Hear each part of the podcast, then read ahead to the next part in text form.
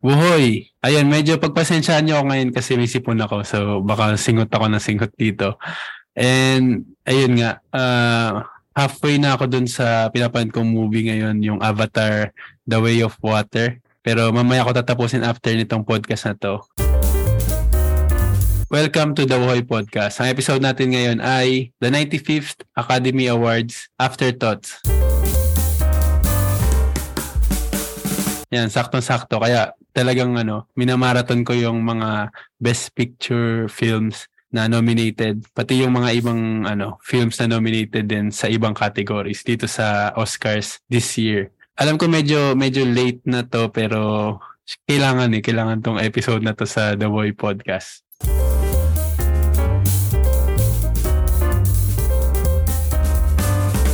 Ayun, The Buhoy Podcast is available on Spotify, Apple Podcast, Stitcher, Google Podcast, and Amazon Music.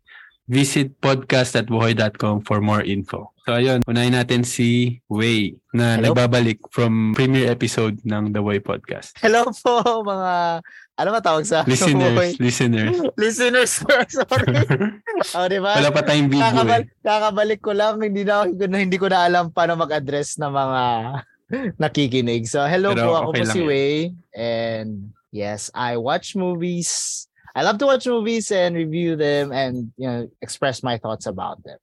And kung kung gusto niyo makita yung ano mga films na na-watch at na critic ni Way sa IG anong ano handle Uh, you IG can follow me at Way Critic on Instagram and Way Critic on Facebook page. So, Okay, okay. yes, so you. isa pang nag ah, film critic at reviewer sa IG din. Siyempre, ano, ano to, parang madalas to sa The Boy Podcast. Ah, 40s? Hello? Hello? Andito na naman po ako. So ako po si Ortiz. Yan. Aside sa mga ano, aside sa mga hilig namin like previous ba, mga previous podcast, mga puro reality shows, may din po ako ng mga movies and may din ako manood ng mga iba't ibang movies para malaman yung mga ganito palabas ay pelikula ganyan. So, pero ano, not as deep yung mga knowledge ko. So, bear with me. Pero, pero okay lang yan. Basta masaya tayong manood ng mga pelikula. True. Oh, pero yun na, simulan na natin. Kasi marami to out of ah, ilang categories. Meron tayong 54 na movies. Hindi na hindi naman natin napanood lahat kasi ako napanood ko mga 20 lang, 20 out of 54. Pero kung ano yung mga tumatak sa atin, yun yung pag-usapan natin. Siyempre, ang una nating pag-usapan, yung ano na, yung pinaka biggest winner sa ah, Oscars 2023, Everything Everywhere All at Once. Na nanalo Let's ng. Best Picture, Best Director, Best Actress Michelle Yeoh, uh, Best Supporting Actor. Paano ba sa yun? Kay Hui Kwan ba? Tama ba? He, yeah. He Hui Kwan. Kwan. Ah, Siyempre. Supporting Actress si Jamie Lee Curtis. Jamie Lee. Original, ano yun? Ano to? Ori- Original Original Screenplay. screenplay. Editing, Yes. nanalo din siya. And nominated din siyempre si Stephanie Shu sa Supporting Actress. Ah, original score, original song, tsaka, wait, costume, ba Costume to? design. Okay, costume costume design. So ano, kayo, anong masasabi niyo sa ano? Sa E E A A A O, tama ba?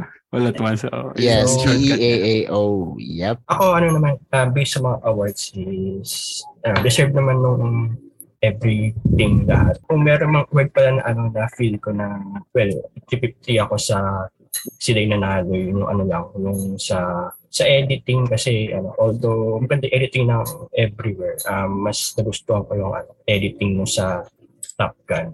Well, wala namang parang mas ang gandang movie pero mas mga na konti sa.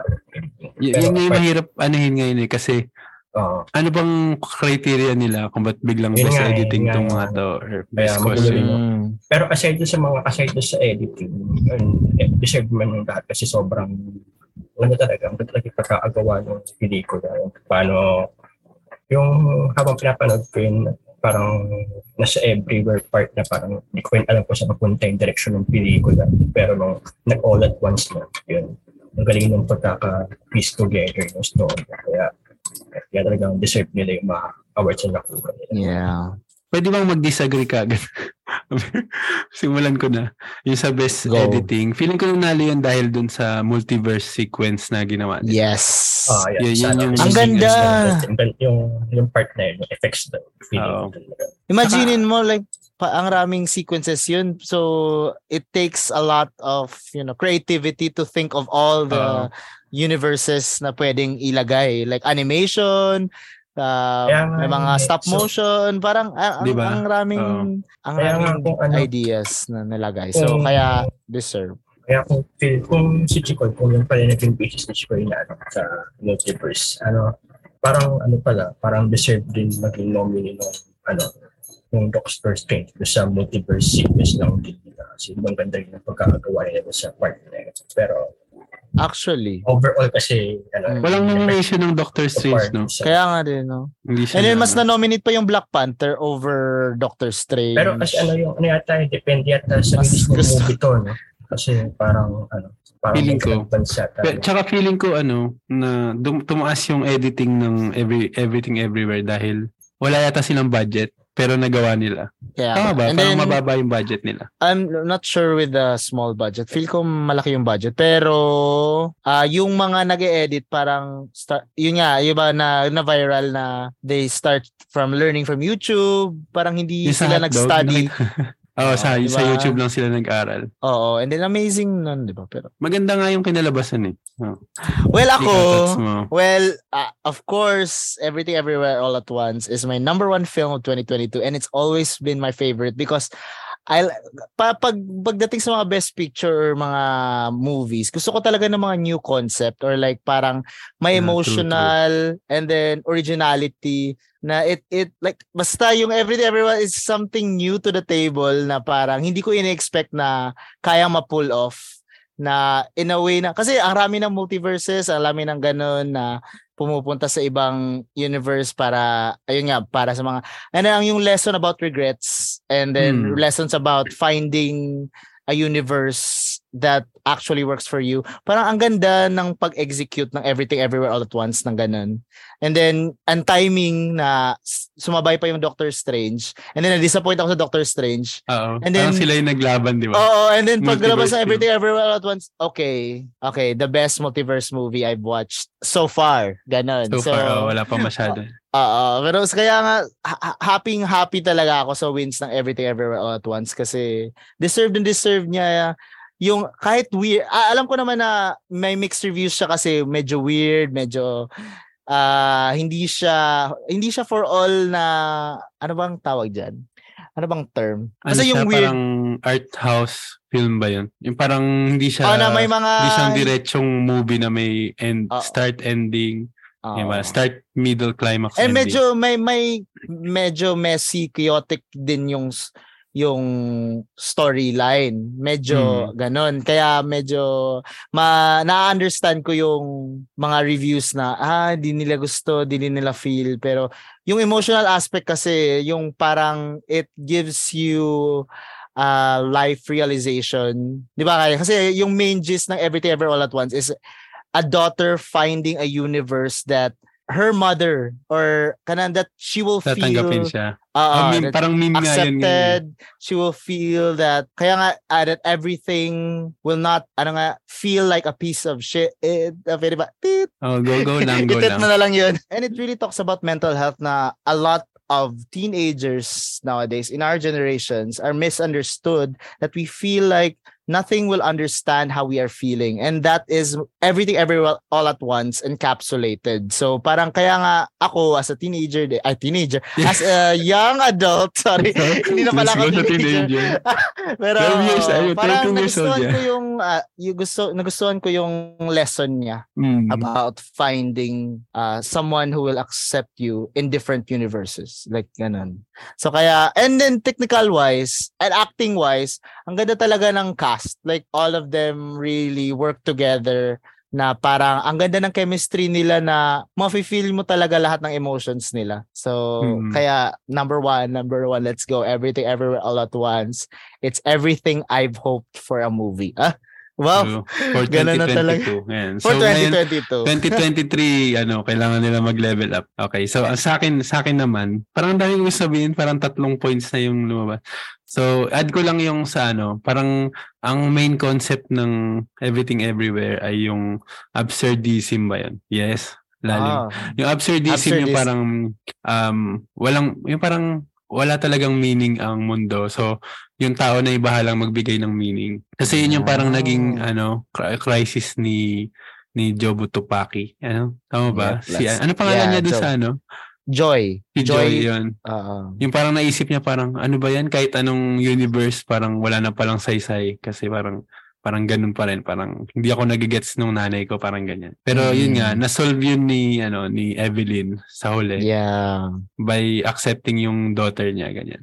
Tapos, yung second point ko ay, yung directors pala nito, ay sila din yung gumawa nung, parang second movie pa nga lang yata, hindi, parang second na, ano yun, ano tawag sa ganung mainstream ba? Kasi yung una nila is yung Swiss Army Man. Oh, hindi ko Na- napanood yan. Hindi nyo pa napapanood. Kasi ko favorite ko napanood. dahil nandun yung mga favorite ko si si Maganda ba? Mary Elizabeth Winstead, si Paul Dano, tsaka si Daniel Oh. Radcliffe.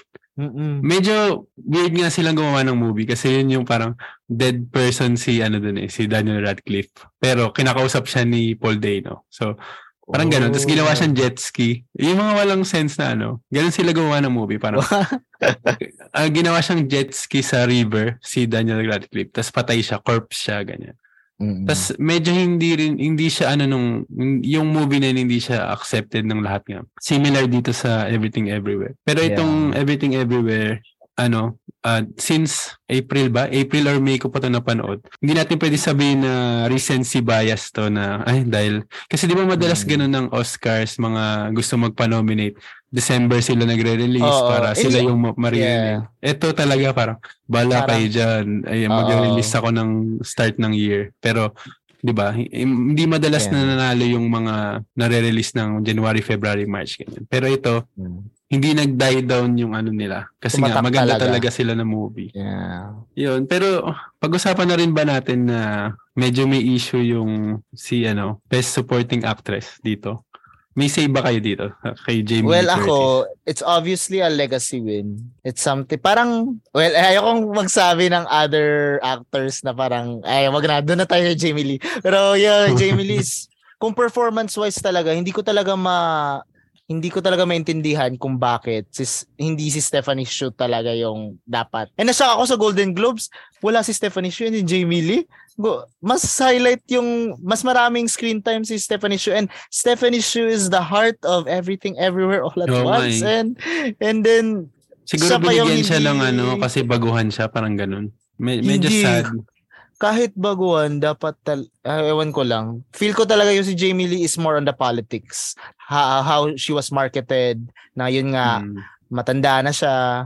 Uh, I think it's time. Ganon. Ganon ba siguro? It's time na bigyan natin siya ng recognition. Although, performance-wise, hindi naman masama. Ay, hindi naman pangit yung performance Oh, okay din naman. Kaso Okay naman din. masyado siyang minimal yung role niya. Oo. And then, hindi siya masya, hindi ko, screen time daw, like 15 minutes lang daw yung total screen time ni Jamie Lee sa whole movie. So, ako, like sa 15 minutes, hindi ko nga maalala lahat ng mga Ano siya, yung hotdog. Sila yung, hotdog lang. main yung story ng hotdog hotdog. and yung yung dun sa may ano ba yung Yeah, part yung, na yung nagwala na si ano, magpe-paper Evelyn. cut uh, magpe-paper cut ka sa kamay mo ay yung Oo. si Ki Hugh Kwan na mag paper cut na mag-aatak-atak sila and then yung I love you na part I love you yung na pumunta sa ibang ay naka-learn ng Diba? ibang skill so yun lang yung ano yun, hindi siya pang best supporting actress na compared sa performance ni Hong Chow uh, Hong Condon Chao. And then Angela si Bassett ano, oh, Angela Bassett sa ay Wakanda sorry Forever. Bassett pala Na talagang ano, yung Yes, mukha niya din, di ba? Bassett din. Lap- Or, medyo- Stephanie Su. Siya talaga Disappointed yung siya, di ba? Hindi niya natago Yeah. eh. Hindi niya natago yung mukha niya nung sinabi Well, niya ako din, kung ako si Angela Bassett, madi-disappoint din ako. Kasi obviously naman talaga, if hindi si Jamie Lee, ay kung hindi si- yung other nominees, dapat si, kung Everything Everywhere All at Once yung mananalo, dapat Stephanie Shu. Hmm, hmm. So, obvious talaga na politics. And then, have you heard na kung sa mga awards show, kung sino daw nananalo sa Screen Actors Guild, yung Ah. SAG, ah, yun din mananalo sa Oscars kasi yung voters daw sa SAG, same-same daw with Oo. Oscars. Kasi So, parang ano kumare, 'di ba may mga iba pang mga ano um award shows yung kumare ah, edit meron bang ganun? Hindi ko cinematographer awards ganyan. Meron siguro noon na hindi ko lang sure or yung parang director something. Tapos kung sino yung mga nanalo doon sa categorical na director puro mga director mm, yun yung mananalo sa Oscars. Eh yung SAG 'di ba parang Actors Guild. So lahat ng mga actors na voters doon madala, madala sila din yung Mananalo, voters ng oo. Oscars so yeah. alam na natin. Pero, Pero- na lang kung may something nga na sa loob ng na politics ganyan, na ipilit na, na, na iba yung boto, pwedeng magbago. So yun nga, surprise win yung SAG eh. Like, what? Jamie Lee? Nas, na, kasi panood ko yung SAG and then, what? Jamie Lee? And then yun nga, may nagsabi sa akin na kung sino nanalo sa SAG, yan ang nanalo sa Oscar. Oh, okay, so sa Oscar si Jamie Lee din. And then hindi ah, talaga ako naniniwala kasi, ah, hindi yan, hindi yan. Nila, kasi alam ko Oscars, iba yan. Oscar. like, Pero Oscars may Oscars issue yan. Pero yeah, well, marami naman din talagang issue ang Oscars. May, may gusto ko idagdag dito. Go. Na, feeling ko lang kasi parang itong pwede siyang ano, pwedeng in other in another universe, pwedeng nag-plop, pwedeng nag-plop tong Everything Everywhere. Kung tinuloy nila na si Jackie Chan yung main character. Feeling ko lang. Feel ko hindi mag-flop pag si Jackie Ah. Chan. Feel ko mas mamamarket siya. Pe, Pero Kasi- magiging blockbuster siya pero magiging parang ano siya na movie. Ah. Hindi siya magiging award show na movie. baka no Tingin kasi kasi Jackie Chan oh, parang ang feel nila ano feel ko mabablockbuster pa rin kasi yung actually writing kasi eh. parang ano tawag doon? Parang hindi ab- ibig sabihin parang sige magiging Oo, Jackie Chan overhype. movie siya, magiging mainstream na papanoorin ng mga tao. Pero yung mawawalan ng sense na parang itong itong kay Michelle Yeoh na version is babae yung ano main character. Ay oo Tapos nga ba binaliktad nila. Oo. Pero actually kamukha ni ni Kuhei Kwan si kaya Jackie nga Chan. yung reverse reaction ko Jackie Chan Kasi hindi pala si oo, Jackie Chan Originally kasi parang si Jackie Chan yung magiging character ni Evelyn. Mich- pero ah, ni Michelle Yeoh oo. ni Michelle Yeoh, pero in-swap nila yung yung asawa para maging yun yung ano. So ma- tingin ko good move good move yun good para move sa yan yeah And Kita- syempre it- the rest is history. May masasabi pa ba kayo sa ano Everything Everywhere or go na tayo sa next? Well ako, di ako agree sa Black Panther Wakanda Forever sa costume design. Mas gusto ko talaga yung costume sa Everything Everywhere. And or Okay. Babylon. Babylon or Everything Everywhere. Ganon. Kasi ang ganda ng costume ng Everything Everywhere. Ang raming costume yun ha. Imaginean mo. And then Oo. ang ganda ng mga costume ni Stephanie Shu. Like lahat yung weirdness, yung creativity, yung colors, lahat-lahat. Ang rami nilang ginawang mga weird costumes na ang ganda-ganda tingnan sa camera. So parang parang okay, deserve niya tong And then ang na-appreciate ko sa Everything Everywhere All at Once kasi parang trinay talaga nila na lahat ng mga categories check nila. For example, screenplay, uh, sound, original song, makeup and hairstyling. Cos, pero yun nga, hindi na notice lang iba. Pero para sa akin, parang chinek parang lahat ng list. Kapag ako nag-check pa, for example, magli-list ako ng best picture, directing, actress, na, parang na-check nila lahat like, okay, pwede siya manominate. Okay, pwede siya manominate. Okay. So, kaya parang it's a total package film for me. So, kaya number one ko talaga siya for 2022. San, saan lang ba sila parang hindi nakakuha ng Ah, sa wala major sa- naman eh. Okay Wala naman siya sa makeup and major. hairstyling pero ang raming makeup dun si Stephanie Shu ah. Oh, yeah. Pero feel ko ang makeup and hairstyling more on the prosthetics eh. Wala masyadong Ah, prosthetics. prosthetics na Yeah. alam mo naman kung sino nalo doon. Pero Oo. iba talaga yung yung story na talaga talagang yung 'di ba parang bawat act parang yung same location parang sa opisina ba yan mm, yung parang simula parang ang peaceful yung everything pag pagulo ng pagulo yung paligid tas hanggang sa mag naging bato pa nga sila doon eh. kaya ang galing lang galing na ng pagkaka yun yung naging ano yun yung hindi na ano ng Doctor Strange kasi ano um naging yung sa Doctor Strange kasi yung multiverse nila doon yung although meron pa rin naman marami pa rin silang na-deliver ng mga multiverse sa Doctor Strange pero yung execution nila nag na-limit sa ilang worlds sa tatlong universe lang yata parang ang laki ng ano nila yun lang yung naging focus Yeah. Since, since nababanggit mo naman yung sa ano, Doctor Strange in the Multiverse of Madness, feeling ko ang naging problema din is pinagbawalan yata ng Disney na maging horror ano siya, horror film. So parang nabawasan yung ano, yung impact. Oo. Kasi una, gagawin dapat siyang horror film. Oh, horror talaga na simula. Gagawin siyang mas nakakatakot si ano, si Scarlet Witch doon. Oo. Pero anyway, since nasa Marvel na din naman tayo, go na tayo sa Black Panther. let's go. Para para sakto yung segue. Ayan. So, you deserve. Black Right? Panther ay nominated syempre si Angela Bassett for supporting actress. Original song yung kay Rihanna. Ano title nun? lift me up. Lift Me Up ni Rihanna. Lift Ah.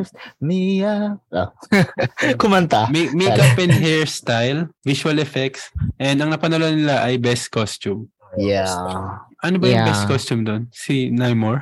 Yung I sinong think si yung? I think isa sa mga costume yung ka- yung tribute kay Chadwick Boseman Oh, na sa first part na Yung mga Aran- naka-white silang lahat. Oo, feel ko maganda Ah. din yun na part pero hindi siya ganun kaganda na over Mrs. Harris. Ay, maganda yung Mrs. Harris Goes to Paris or Babylon. Ang raming costume na ginamit sa Babylon ah, na parang okay, Black Panther talaga.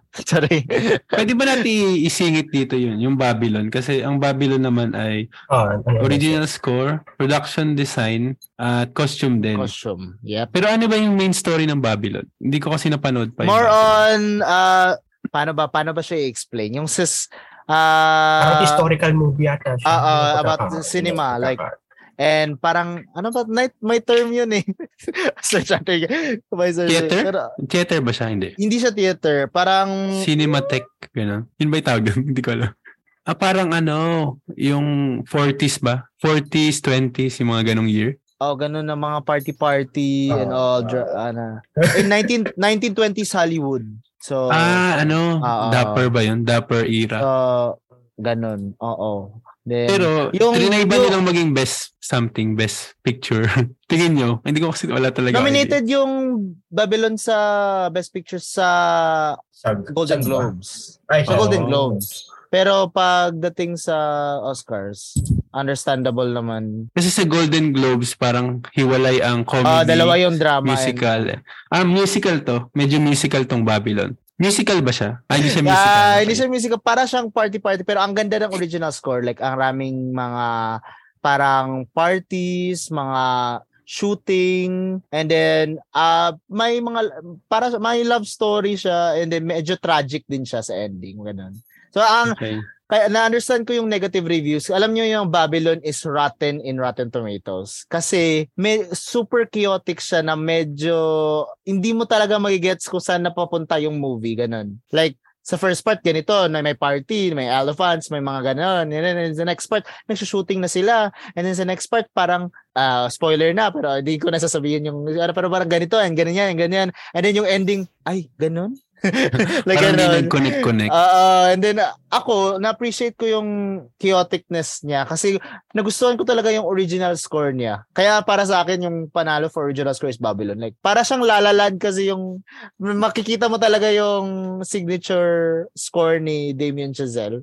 Well, Mm. gusto kasi niya yung mga jazz, yung jazz feels. So, oh, si, sa- si Da- Damien Chazelle ba ang ano nito? ah, yung director? director. Oh, So, okay, kaya na-feel ko na pala medyo yung. Ang feels niya So- talaga parang lalaland. Medyo. Ah, yung movie, hindi. Hindi siya parang hindi. La La Okay. Kasi more on the Hollywood talaga na all the parties, the drugs, and the cinema beforehand. Yan. Hmm. Ano yung story. So, ako, nagustuhan ko yung pagka, yung acting ni Margot Robbie. Kaya nga, na-shock ako. Pero, na-shock ako na hindi nasali si Margot Robbie sa actress in a leading role. Pero, pag titingnan ko yung mga nominated, okay, this, Parang mas- ah, I, I think understandable na wala Ah, understandable. Okay, okay. Ganon. Kasi lima lang ang ano eh. Ang Oh, lima lang eh. Pero maganda yung performance ni Margot Robbie. Like, ang rami, like, umiiyak, tumatawa, nagpa-party, like, lahat. All emotions na feel mo talaga sa Babylon, sa kanya. Okay, pero nasa listahan ko pa rin naman yung Babylon nung papanoorin soon. Ah, Sige. Anyway, balik tayo dun sa Black Panther. Na, Pumunta na tayo sa Babylon. Okay, okay. tapos na tayo Ah, sa pero Babylon. ah, ano lang, yung, pahagip lang yun kasi hindi ko napanood. Yung Black Panther naman feeling ko napanood nating lahat. Kasi syempre MCU of to. course. final movie ng, tama, final movie ng Phase 4. Phase Tama 4. ba? Phase Ah, 5 yata yung Ant-Man eh. Okay, double Base. check, double check. Di, pero sure, sure ako. Okay, sure Kasi sure parang ito yung, ito yung finale ng ano eh. Dahil epic siya na tribute din kay ano, kay Chadwick Boseman. yeah. So itong Black Panther, okay ba siya? Parang medyo may avatar feels yung mga yung mga ano, to, ano, talokan ba tawag doon? Kaya nga, nasa ako, ano to, preparatory for Avatar yung Black Panther. Way, way of water din sila. Natawa talaga ako, pero oh. Ah, ewan ko lang talaga. Like, like yung last time na na-nominate yung Black Panther for Best Picture, di talaga ako agree na out of all films, Black Panther talaga yung ibe Best Picture nominated sa mga MCU films. Like, di ko, di ko, di ako fan ng mga, ay, ng, actually, yung Black Panther? Wakanda Forever, no, no, okay ako sa mga Marvel films, pero pag i- ikaw mapipiliin, pipiliin mo talaga yung Black Panther over other MCU films. Ah, na feeling ko ano yan, may kinalaman yan sa Of sa course, race. politics. ah, sa Kaya nga, race, like, ano, no. Maraming politics na para, ay, isali na natin to. Wala na. Pero, hindi naman, ba, ah, ganun, hindi naman talaga pangit yung Black Panther. Hindi siya pangit. Like, pero, surprising siya for a best picture. Kasi, Pero yung, parang, yung mga nomination ba niya? Hindi, ito, uh, ang pinag-usapan. Yung Black Panther yung sinasabi mo best picture. This year, hindi sila ay, sorry. nakaabot, no? Ah, hindi sa this year. Of Ah. course. uh, well, Parang, pero meron pa rin lang. naman. Tatlo pa rin naman tong, ay hindi, one, two. And then twice na naman. nanalong costume design yung Black Panther. Yung first movie Black Panther, yun nanalo, dun din, yan din yung napanalo na nila, costume design. And then this year, costume design din. Like, kaya uh, enraged ako kasi ayoko. But na Wala, Black ganun. Panther na naman. Sorry. Pero siguro accurate sila sa ano, sa African style. Nakukuha nila yung, kumbaga yung damit ng mga Africans. Feeling ko lang ah, ayoko magsalita siya. Ah, okay. Siguro sige. doon nila binibase kasi it's either kukunin mo sa costume ng period pe- period film or yung parang yun nga yung sa Babylon na parang 20s or costume talaga na parang sa everything everywhere na kakaiba, di ba? Yeah. Pero ikaw, ikaw 40s, ano masasabi mo naman sa Wakanda Forever? Nagustuhan ko yung ano yung pag yung pag-input nila ng Mayan ano Mayan mythology dun sa sa Namor. although ano naman eh although yun naman talaga alam ko yung ano yung story yung parang connected talaga dun sa Mayan pero Ay, yung expert ka sa mga ano, no? Yung mga ancient, ancient mythical something. Ayan, may ah, ah, Aztec, Aztec ba yun o Maya? Mayan, no? Mayan ako Ma- Ah. Ma- Mayan culture so Pero anong anong masasabi mo dun sa pinaka ano, ng movie? eh, yung simula pa lang talaga parang condition ka na na yung pelikula talaga is ano, yung maging roller coaster yung yung parang ko kasi yung Kasi simula unexpect, eh sobrang unexpected nga eh. emotional yung simula tapos biglang ano mag-action yung tapos forgiveness sa dulo parang magaling din ano maganda din yung pagkaka-piece together nung Ay, kita naman ako dun. Okay lang ba sa inyo yung na nasa pinakadulo yung inintroduce yung anak ni ano? Ay, spoiler alert. Oh, Spoiler ay, alert. ano siya ay, parang Masyado siyang spoiler. hinuling eh. End credit siya, di ba? Oo. ano Pero, ay, sige, parang go. Ikaw, nangyari 40s, go. is ano um, original story is talagang makakaroon ng major part yung anak yung anak anak ni Chadwick yun yung parang yung anak anak, anak ni Black Panther yung sa ano sa story ng second Pero medyo- sobrang dahil bata pa sa siya. ano Di ba yung pangalan T'Challa Gyapon? Ay, T'Challa. Chala Jr. Chala Ah, T'Challa Jr. Pero ayun, ah nag-iba sila ng direction dahil nga doon sa unfortunate na nangyari. Pero Pero okay lang naman. supposedly, iba yung magiging ano, iba yung magiging direction ng Mm. sana ng pelikula. Kaya yun, yun gusto lang din sa dulo para remnant, ano remnant, ng original story yung Wow. nilagay pa rin nila para as Para maiduktong si ano. Ah, Tapos magkakas sila ng, sy- syempre ngayon, hindi pa sikat yung bata na yun. I-recast nila yun ng masikat na actor parang siguro. nangyari sa ano, Ganun sa siguro. Ant-Man. baka ano, may, Doon sa anak ni Ant-Man, ay, yung- Oh. tama ba? Anak ni Ant-Man, nag, naging ibang actress. Dahil magkakaroon ng big role. yeah, nashock din ako dun sa Ant-Man. Like, uy, ba't Naging blonde siya, di ba? Bigla siya nag Oo. black yung buhok nun eh. Brunette iba yun yung mukha and then ano ko. Parang ka, it, first time ko siya nakita sa pag panood ko sa trailer sa Ant-Man. Like, first time ko to nakita. Ba't hindi ko nakita sa other? Kaya pala. Yung sa lift ni Cap, yung ending. Yeah, talagang Maganda yun. Yung, maganda yung, yung pagkaka kanta ni Rihanna. maganda rin maganda rin maganda yung pagkaka ano, eh, pagkakapasok ng kanta ng ending talaga parang Well, diba, parang ang ganda ng parang and kasi na parang pure action tapos natapos mo yung after yung climax tapos yung ano na nung nag-credits na yung- tapos bilang yung tugtog parang binalik ka dun sa simula na emotional na parang hmm. pinal-cir- pinal-circuit Kaya ba ni ano, ni, anong pangalan ng artista? yung, yung kapatid ni ano. Ni Lupita lagot tayo Ay, ay, Hindi, hindi si, hindi si Lupita yung kapatid. Yung bida Ah, ngayon, I mean, kaya ba Shuri? niyang, oh, si Ano ba? Shuri, kaya ba niyang i-hold yung ano, yung character na Black Panther? I don't know. Hindi ko, wala akong Ang comment. hirap lang kasi- sabihin, no? Ah, hirap Eh, sabihin. Like, Parang unexpected na pinasa sa kanya. And pinatay yung lahat ng members ng Pati si ano, pati si Queen Mother wala na rin eh. By na. Feeling ko ang gagawin na lang nila dyan kay Shuri dahil yun nga, Avengers. Feeling, feeling ko yun na maging Avengers siya tapos wala na siya, hindi na siguro bibigyan ng next movie. Feeling ko ano, ah, segue na lang nila si Shuri. no, feel ko eh, magbibigay Ah. pa sila ng next movie. PT trilogy nila, parang ganun. Kasi feel ko baka with the multiverses kasi multiverses kicking in and time Ah, time space continuum maybe they'll speed up the may mga processes or like ba ayun nga quantumania ganon blah, blah, blah. ano, ano, and then baka may sa- concept sila na ma- ma-think na paano ba i-transition ng mas mabuti yung baby Black Panther. Ay wala. Spo- nagsa-spoiler tayo guys. Anyway. Pero siya ba, siya ba ang next ah, Black Panther, yung bata? Kasi feel ko uh, marami kasi sa junior comics siya eh, kasi sa comics eh, T'Challa uh, yun nga kaya yung thoughts ko about the after credits ah okay smart. Yung yung first reaction ko talaga is smart. Kasi yun nga maraming comics version na T'Challa talaga yung may vital role sa mga future phases like so kaya paano ba nila i-insert yun? So by introducing another T'Challa uh, parang tribute na uh, sa ending, there's it opens a lot of possibilities na paano ba given the quantumania, given the multiverses, baka may mga transitions na gagawin nila use by that opening na ayun, may anak pala si T'Challa. Ganon. Pero, pero sana wag naman nila isantabi si ano, si Shuri. Feeling Ah, ko well, deserve yeah. naman maging Black Panther ni Shuri. Feeling ko lang ano, hindi hindi siya parang yeah, agree. solo, parang gano'n. ano. Yeah. I-include nila si Shuri sa ano, sa Young Avengers. O kung sa bagay, yang pa rin Tapos- naman siya. Pwede pa.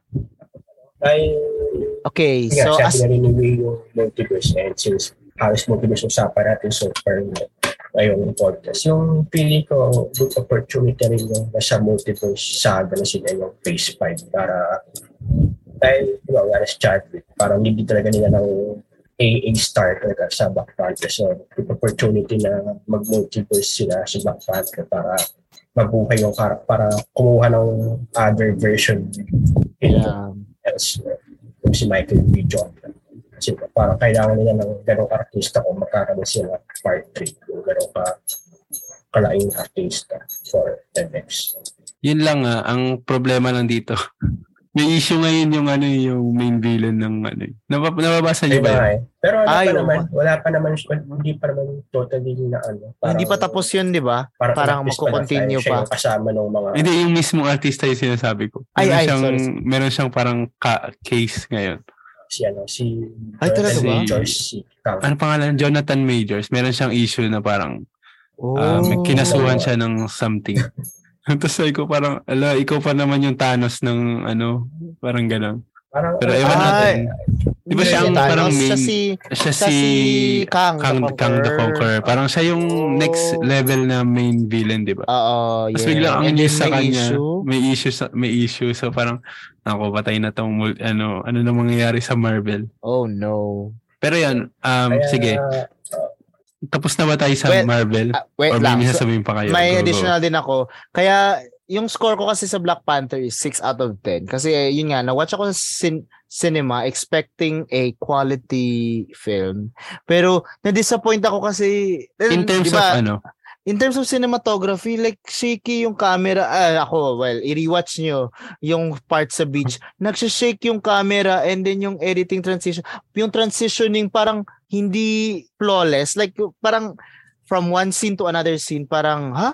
Okay, next May, scene. may ha? isang scene doon na parang teleserye yung pagkakashot. Yung and then yung- nag-uusap si Namor Oo. tsaka yung asawa niya ba yun? Hindi ko Ah, sure kung asawa niya or ah, parang di- queen niya. Hindi ko na, pero basta yun. Oh, and then, nagfe-fade. Eh, alam mo yung transition na fade? Like, nag-critical talaga ako na, hala, ba't nag-fade ng ganun? Like, yung fading, yung transition, yung camera works, wala, na-disappoint talaga ako. And then, nasyak ako. I- issue yan Visual. ngayon sa Marvel, yung mga visual effects din.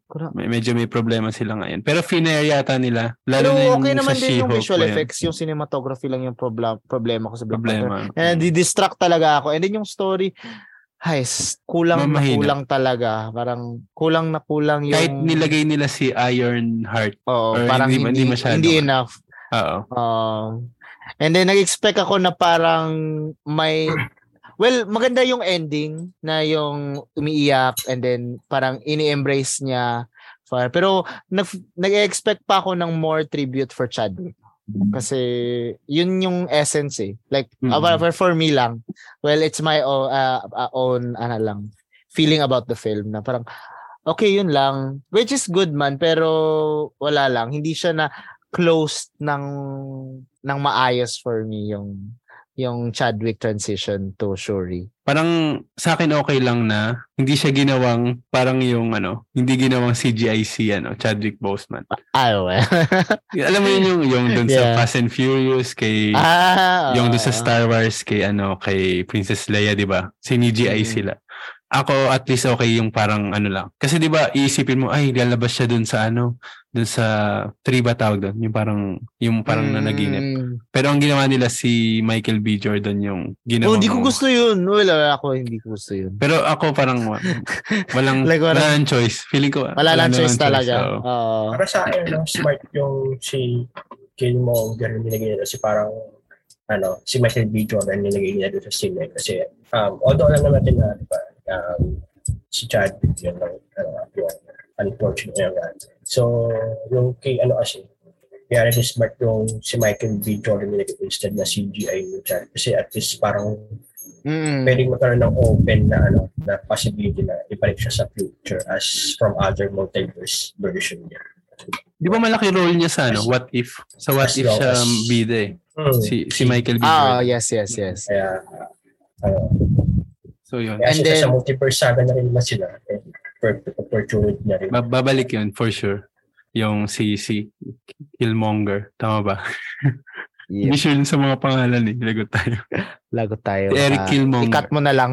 I-cut Ah, mo na lang.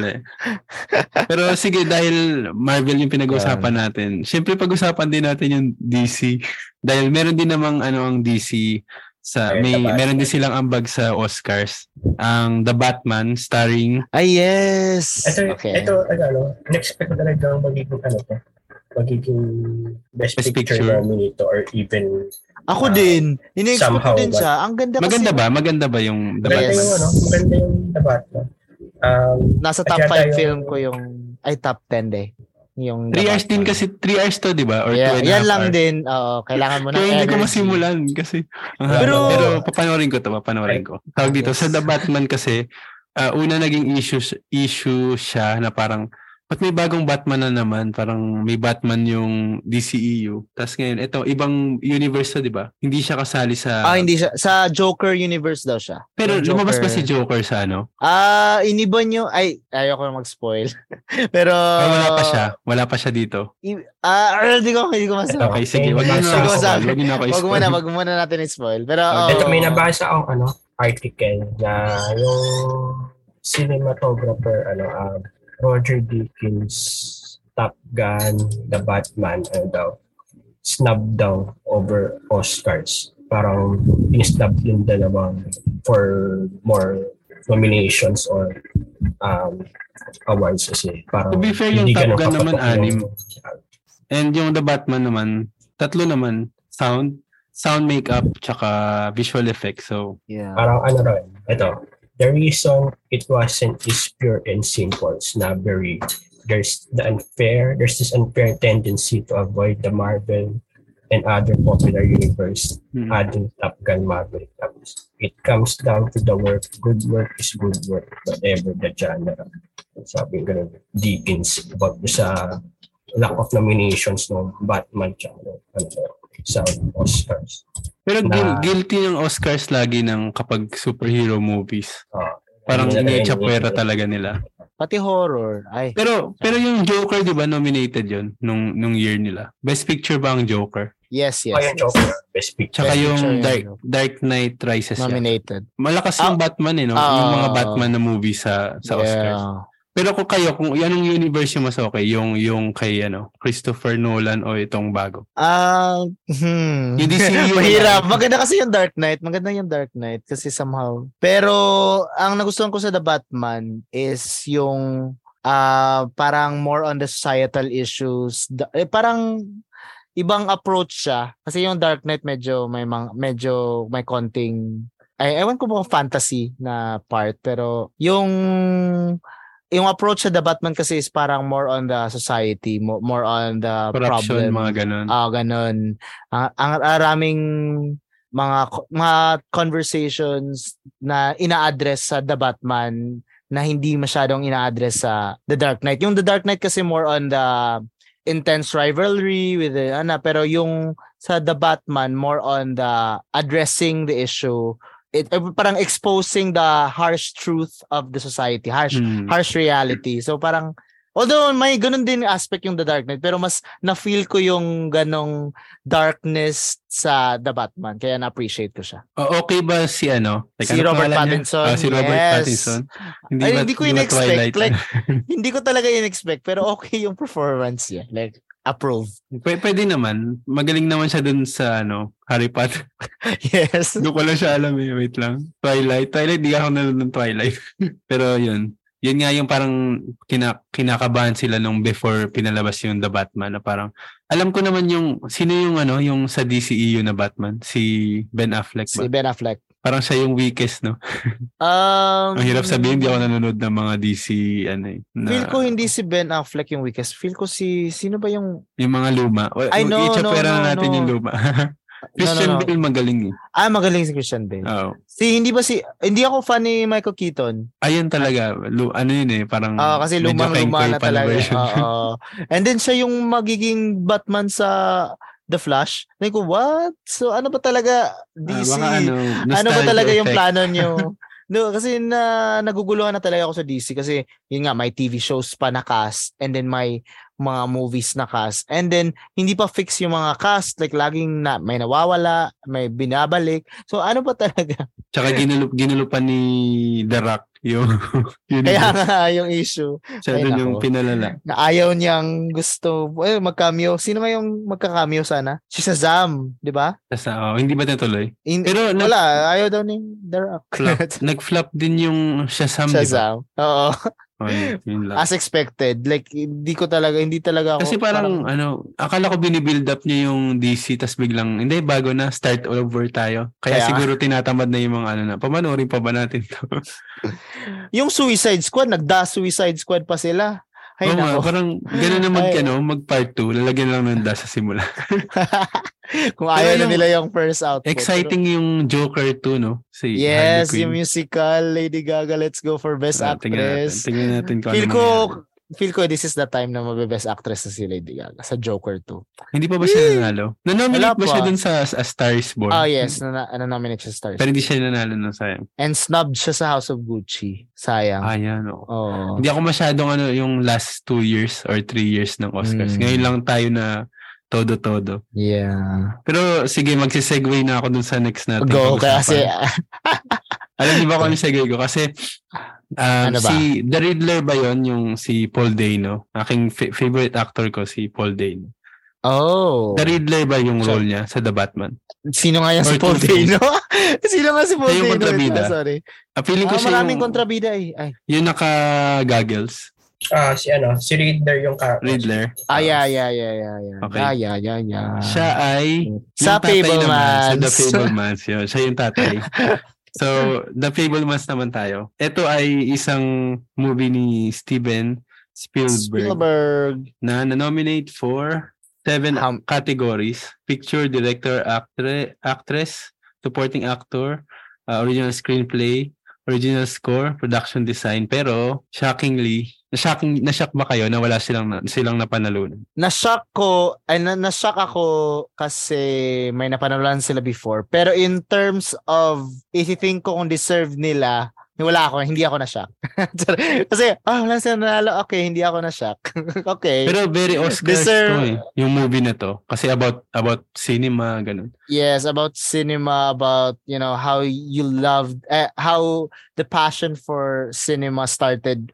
Kasi semi-biography to ni Steven Spielberg Ah, told hindi ba in a different way. Oo. And then Ma- in a different way din daw. Kasi hindi lahat daw accurate. Parang ina na like, lang, fictionalized version. Oo. So, well, okay lang na, ay, well, ako, hindi ako masyadong fan ng Fablemans, pero maganda yung pagka-direct, like, ang yung flow, However, hindi ko gusto yung ending. Sorry. Wait, if napanood nyo na. Napanood nyo Anong, na? anong part yung ending na di mo trip? Ah, parang bitin. Ah, ko lang. Talaga, ha? Ah, parang Okay. in-expect mo na makakapasok siya dun In-expect sa ko na may ano, something na, na matatanggap siya sa trabaho. satisfying, fulfilling, na parang may output lahat ng doubts Pero feeling ng, ko okay naman siya kasi Well, yes. nakausap niya yung parang legendary na Ah, director, well. di ba? Parang oh, ginawa niyang sinimplihan niya ng konti. Feeling ko lang. Yeah. Tapos parang ang dami niyang ang dami niyang reference ng mga yung parang Grease, 'di ba yun? Yung mga ganon, yung mga Ah, uh, the the greatest show on earth na Yeah, lumang yeah. version. At saka natuwa lang ako doon, doon ko na nalaman yung lumang style ng pag-edit ng video. yeah, yung pa- pati yung pang yung flicker-flicker sa yung mano-mano. 'di ba? Ah, May mga effects pa siyang ginawa. Pero yun, kung Wow. siguro pa an aspiring filmmaker ka, parang, oh, ang ano, Ah, parang na- ma- matatouch ka sa ka. movie na to. Ah. Which is ako medyo, pero ngayon medyo matanda na. pero dati kung siguro mga teenager ako nung napanood ko, parang, oh, wow, ang ganda nito. Parang may, may inspire ka talaga. Mm-mm. Well, ako, hindi ko naman sa, sinasabi na pangit yung Fablemans. Pero ako, in a best picture perspective comparing sa other kalaban, wala talaga. Like, no, no. Eh, hindi ko, hindi kaya nasak ako sa Golden Globes. Ha, Fablemans? Like, Saan ba siya? Sa drama ba siya? Or sa Ah, musical? sa, sa Comedy? sa drama, sa drama drama. Si Baliktad. kasi Parang sa- yung Banshee yung mas drama. kaya nga, din ko, ba't Pero sa comedy siya comedy yung nanalo? Banshees sa finish? Oh, Baliktad. nasak ako. Pero yeah. Pero maganda naman yung film. Like for, sa sa sabi mo nga na for aspiring filmmaker, makaka nakaka-inspired talaga siya. Pero Hmm. yun nga, yung other stories, I feel ko um ano pa ba? May, may kulang sa Fablemans eh na ewan ko lang kung ano. Siguro sa impact. Audience impact. Hindi ko napanood yung Fablemans, pero alam ko kasi, pero ano, isa sa mga gusto kong artista yun nandun, si, ano, si Michelle Williams. Well, yeah. Ay, na- nominated siya na best Best actress. best actress. Oo. Pero ah, bottom of the pyramid na siya. So, kasi ang dami, ang daming ano eh. Oo. Ah.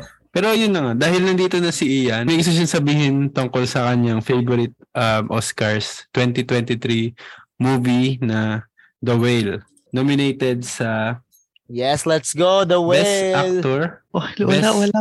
Supporting Actress. ano, maganda yung konti lang character kasi para maging realistic din sa ano sa reclusive na behavior ni Brendan Mm. Fraser na gusto niya mapag-isa lang siya kaya isa lang yung kaibigan niya yung si Hong Chow tapos si Sadis yung anak niya tapos yung Christian missionary, ano, Christian missionary Oh, tapos yung si asawa niya Thomas. Thomas pa pangalan? Hindi ko maalala. Yun lang talaga yung mga characters. Eh, parang talaga ang mga film talaga kung gaano kalungkot talaga yung diba, yung mag-isa. Kaya kayaan talaga merong kasama talaga. Parang mahirap talaga yung lahat gusto mo wala. Kaya parang ayaw mo sinasama. Kaya isa lang na yung naging kaibigan mo. Pero. Tsaka after nung opening na nasa labas, hindi na pinakita yung ano, yung outside. Oh, yun nga. More on sa Yung- pinto lang, yung parang pag binubuksan yung pinto. na yun. Parang palit tayo, ginawa tayo. Sinama tayo sa reclusive na Oo, dun sa life niya na hindi siya lang lumalabas. Pero may tanong ako doon, may tanong, enabler ba si ano, si Hong Chow? Ano, no? Enabler ba siya? Si Hong Chow. Ah. Ano, Ay, yung ano character niya. Yung character Ba't, niya. ba't, ba't mo natanong? Paano mo Kasi, di ba, nurse siya, di ba? Pero, dadala niya pa rin ng dalawang burrito, yung mga ganun. Papakainin niya ng madami. Parang, ah, so, ewan ko, parang hirap, ano. Kaya nga no, hindi ko rin gets yun ba't, ba't, ganun yung Ay, parang, Or baka- ano, parang, ano parang inaano niya yung sinusuportahan niya yung Sinusuportahan niya yung bad oo. habits. Pero, ah, siya rin yung nurse. Parang, Di ba siya Ano? yung sister sister siya? nung, nung, Na- yun yung nung partner. ex-boy, ay, ex, Ah. ay, boyfriend na namatay. Oo, kaya baka well, baka isang interpretation is gusto niya niyang mamatay si si Ewan ko, Brendan ay, ang Fraser. hirap sabihin. Baka, Ang hirap Oo, sabihin. ang hirap sabihin. Eh, well, hindi naman natin nayasyo. Baka ganun din. Like, well, eh, hindi, hindi, wala akong interpretation ab- about that na ba't nga binibigyan siya ng maraming food na alam naman na nung ano- una yun yung naisip ko, pero sa bandang dulo naman syempre, hindi niya iniwanan si ano. Oo, kin- nagki-care pa rin siya. So, Oo. Wait lang, si Ian gusto kong marinig kasi ito lang talaga yung pinanood niya. so Ian. Yan. Favor, kahit yung favorite part lang. Wala po os ako ngayon pa os sa ano ko ito ko. Ay, talaga ba? Talaga Ano ba? yan? Napa. Hoy, Ian, magsalita ka. Char. Minsan lang ako nandito. Ay. Kaya nga eh. Pero yung Ano? ko lang, um, well, yung ano, yung gusto ko kasi yung performance si Sadie Sink din eh. Ano, hindi ba, ano, hindi ba Ah, hindi ako- worthy na ano, na supporting banda? Ah, masya ay medyo hindi. Masyado pa siyang ano, r- Ah. And then pa hindi mas. Hindi masyadong ano tawag yan? Nuot sa tsara, nuot talaga yung term. Ah, hindi siya hindi siya tumagos sa puso yung acting ni sa, ni Sadie compared kay Hmm. Hong Chao. Ayun kay Hong si Chao Hong talaga Chao yung is- parang. Oh, parang nakikita mo talaga yung iyak kasi si Sadie, maganda naman yung acting, hindi naman hindi ko naman sinasabi na pangit pero medyo galit siya always, galit siya always and then okay, hindi mo na feel yung character de- Me- redemption. medyo Max ganon. pa din siya eh. Parang medyo Oo. Stranger Things pa din yung Sa Max character pa rin, Max Oo, pa rin so kaya-. Hindi pa siya nakapakita ng masyadong range. Eh yung malaking range sa acting niya. So, Pero hindi, Kaya- we will see naman. We will see sa future. yeah, of course. Hindi naman natin i-close yung skills yung ata, yung idea of her being nominated. Hmm. Pero for that, for the whale, si Hong Chao talaga yung nag-stand out for me. And then Brendan Fraser. Ayun talaga siya yung parang sobrang realistic nung heart attack niya, yung Hmm. ah, yung iyak niya na parang ah, ano Grabe, na, no? parang suko na siya. Amazing. Pero gusto ko lang sabihin favorite part ko dito yung nakagawa si Sadie Sink ng ano, ng haiku. Ay, Ayun ay, yun. ah, ah. Yung aksidente, ano, nakagawa siya ng haiku. Ako actually, yung, di, di ka marunong gumawa ng haiku. Ba kung paano ka mag-construct ng gano'n? Di ba 575? Parang Oo, gano'n. pero- Ah, Ang hirap kasi, And then- parang hirap mag-mix. sa last part ba yun? Nakalimutan ko which part. Yung pero sabi naalala niya, yung pinagsulat siya sa notebook, tapos Ah, sinulat niya parang, this apartment smells, tapos parang, di ganyan-ganyan, tapos parang, I hate everyone. tapos parang binilang, Ah. imbis na parang pagtawanan siya nung, nung tatay niya, parang, oh, ang galing nga, parang, kasi nga Ah. hinahanap ni, ni Brent, ano pangalan ng karakter niya, Charlie, Ah, yung yun. good sa lahat- sa lahat. pangalan. parang hinahanap niya lahat ng ng ano tawag doon ng mab- mabuti doon sa ibang tao which is good. Sobrang nakakaiyak lang yung part na yung nag-open na siya ng camera niya, yung part na yon, yung parang akala niya Yeah. ma-accept siya ng mga estudyante niya tapos biglang Oh, grabe no. Like ah, well, para na, ang na-feel ko sa part na yun parang ang heavy heavy kasi hmm. like Simula doon di ba Yeah. pababa na as in sobrang pababa na mamatay na siya. and- oh. Spoiler alert. Ay, ang lala. ma- maraming spoiler na tong podcast na to. Dapat Ah, pero sa, dapat sanay na kayo sa Dawhoy podcast na nagsispoil ka talaga kami. i-cut natin yung mga spoilers please. Sorry lang. Hindi, Pero wala, walang cut-cut. pero Ay, nako. oo. Dahil Yung- nagsalita si ano, Ian, go na lang, tayo na lang. Iniwanan na Oo. tayo ni Ian. Pero let's talk about the wins sa The Whale.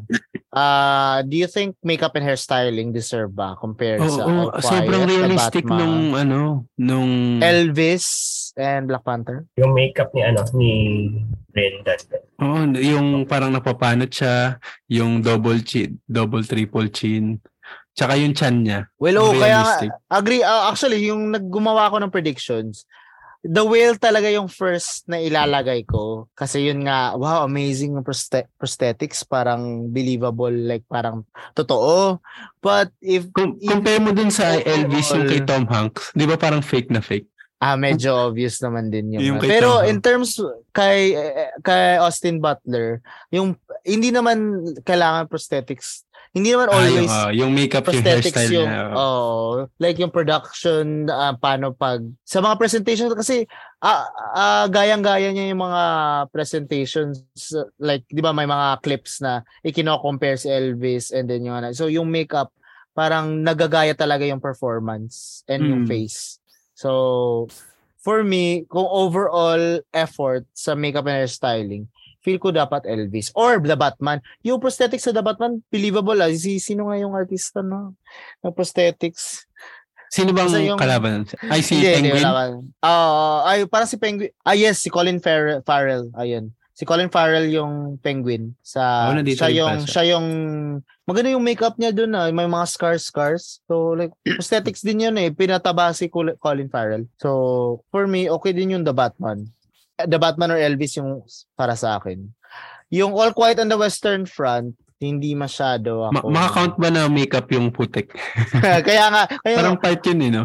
feel ko kinu, uh, kinonsider Kasi hindi nila lang, yun. hindi lang naman siya. I mean, yung pag nag-dry yung putik dun sa ano, parang ang, ang ano, part siya nung story eh. Mm-mm. Pero sige. Wala akong alam sa Kaya masyado sa nga, like. 'di ba? Eh, agree agree agree ako. Like what? Medyo ano. Pero si Mas Hong okay Chow, pa ako sa makeup. Mas okay pa ako sa makeup and hairstyling sa The Woman King. Ay.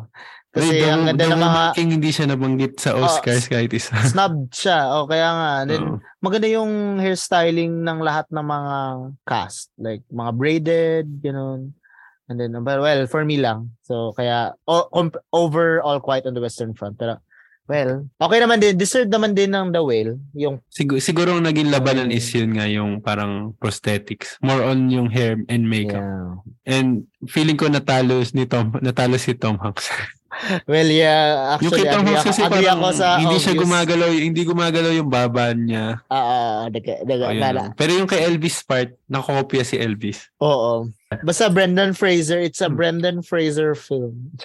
Eto, daanan, daanan natin yung ah meron dalawang movie na sa best actor lang din sila nabanggit masyado. Yung After Sun, tsaka Living. Napanood nyo ba yun? Ah, After Sun is more on the daughter-father relationship. And medyo parang Realistic found, style, found parang footage, ganun. found footage type of style. Eh, found footage ba? Basta Parang parang yung may parang mga bakasyon, nagbakasyon sila. Oo, oo. And Okay. then, Pero good ba yung actor, yung sino yung na-nominate na best actor doon? Di Si- ko alam kung paano mag-comment sa acting ni Paul Mescal. Pero si Paul Mescal yung sa Normal People. Maganda yung acting ni Paul Mescal sa Normal People. Ah, Ay, pero hindi, ko- hindi ko pa siya masyadong kilala. ah, pero doon siya na ano, pero sa After Sun okay lang. Ewan ko nga kung deserve niya yung nomination pero feel ko kasi ba't na nominate siya is for the authenticity sa acting siguro and then chemistry sa daughter niya. Hmm. So, ganun. Baka yun, kaya na-notice siya. So, yun lang yung comment ko sa After Sun. Okay. yung sa Living parang napanood ni Fortis. Kaya ako hindi ko siya pwede. Pero yun yung ano, di ba? Yun yung parang Matanda. Mata- matanda. makaluma, makalumang storya. Yung parang, Tsaka based siya sa Japanese na something na ah, kasi ano nominated siya ng ano adapted screenplay tapos parang Japanese yung ano yung author nung gumawa nun. Ah Ikiru ay isang ano parang drama film din pa siya 1952 parang ni-remake siya ng ah, English version. Parang ganun pala. Mm. Pero anyway, kung wala tayong masasabi doon, bye na. I-ano na rin natin yung sa Best Actress lang din na nominate. Kasi hindi ko pa ito napanood yung dalawa. Ah, napanood ko. Blonde. na best actress. Blonde ba or Blondie? Yeah, blonde, blonde. At saka to Leslie.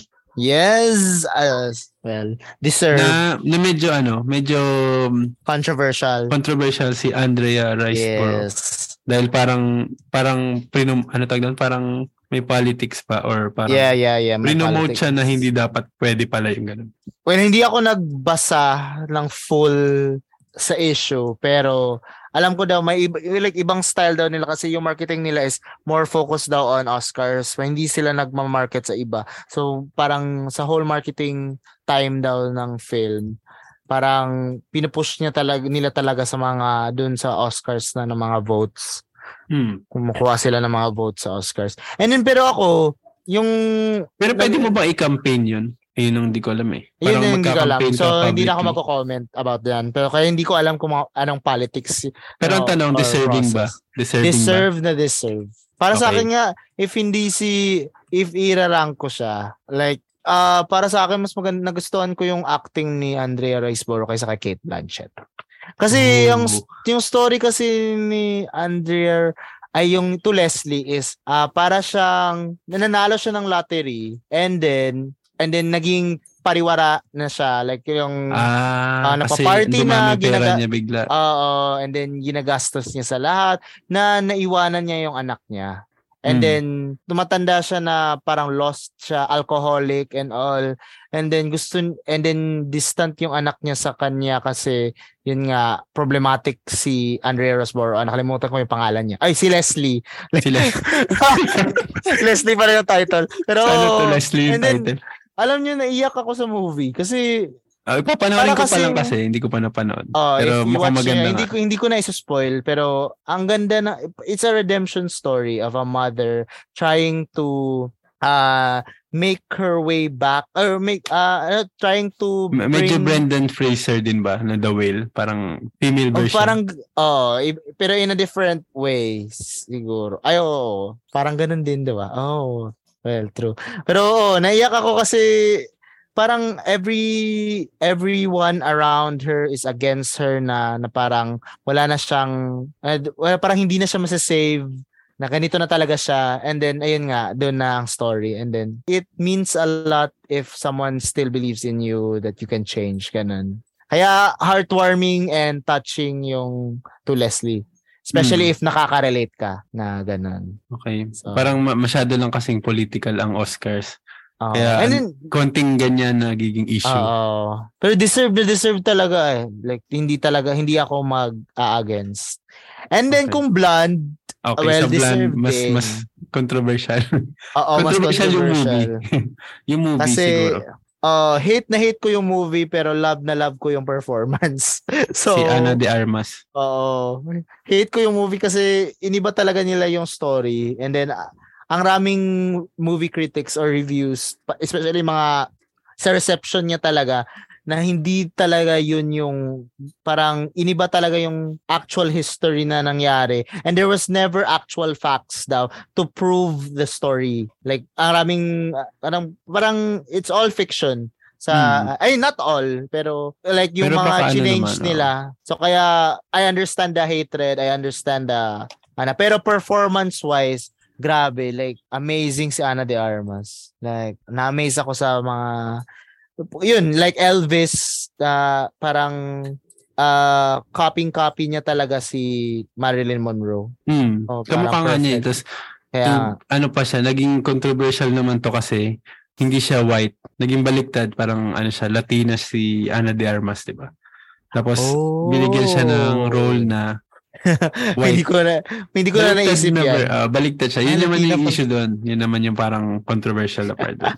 Pero speaking of um, parang artista na ginawang fictional character, ito naman, fictional character na binibenta bilang true to life story. Ah, Ang pag-usapan natin ngayon ay syempre with six nomination, uh, Best Picture, Director, Actress, Original Screenplay, Cinematography, at Editing, yung Tar. Sabi. Na hindi ko pa napapanood. Out of the 10 best pictures, ito lang yung hindi ko pa napapanood. Go. Oh, ano masabi nyo kasi wala pa. Ay, saan mo nakita eh, or nabasa yung Sa Google, fictional? nakalagay lang, okay. binibenta, Oh. yung parang sinasabi based on a true story or inspired by inspired by a true story pero actually ano siya fictional character siya so feeling ko ginawa lang Mm. ganun para magmukhang realistic na tao siya parang ganun ba ayan sabi sa screenrant.com Tar is not based on a real person Sige, go. Push na natin yan. Si Ah. ay E- even though Lydia's fall from grace in Tar seems real the movie is not based on a real orchestra conductor's life however it is easy to be tricked by Tar Tar's marketing and demeanor that ingeniously sell it as a biopic of this fictional fictional character. Kasi nangya, nangyayari naman to, di ba, minsan sa horror, yung parang based on a true Mm. story, yung exorcist, di ba, madalas ganun. Pero ito kasi parang, ano siya, parang as a famous composer. So ito yung parang sinasell siya na based on a true story kasi nga realistic naman talaga. Parang ba't ka magkikare sa isang conductor, sa buhay ng isang conductor kung hindi siya totoong tao? Pa, pa, pa, ang hirap yan. Ang hirap yan. no? Pero ang napanood ko lang sa part nito Pero ay feeling yung ko ano, Start. ah, oh, go, go, go. fictional siya. Yung data tar, fictional, pero yung traits, characteristics is from a true person yata. Parang iba lang yung name ng character, pero yung, yung character, large chunks of Tar's backstory appear to have been inspired by Marin also. Oh, okay. So ano siya, um, fictional yung character, pero yung, yung parang backstory mo ano, is from may, may inspiration. story. Ah, kaya, parang- kasi may madalas yung mga, madalas yung mga movie yan, yung based on the true events, pero iba lang yung character, pero yung true yung events, may pagka true. Ayoko na din mag-comment kasi ito nga yung yung isang movie na hindi ko pa napapanood. Ang napansin ko lang dito yung yung credits niya ay pilinig sa simula and sobrang haba mga 3 minutes na yata yan bago nag-start Uh. yung movie. Tapos nag-stop yung player ko. So tinawag na ako yung replay. Alam ko, nags nasira yata yung ano, video file. So, Iba pag ano, ah yun nga, um, bila sa tar si Kate Blanchett.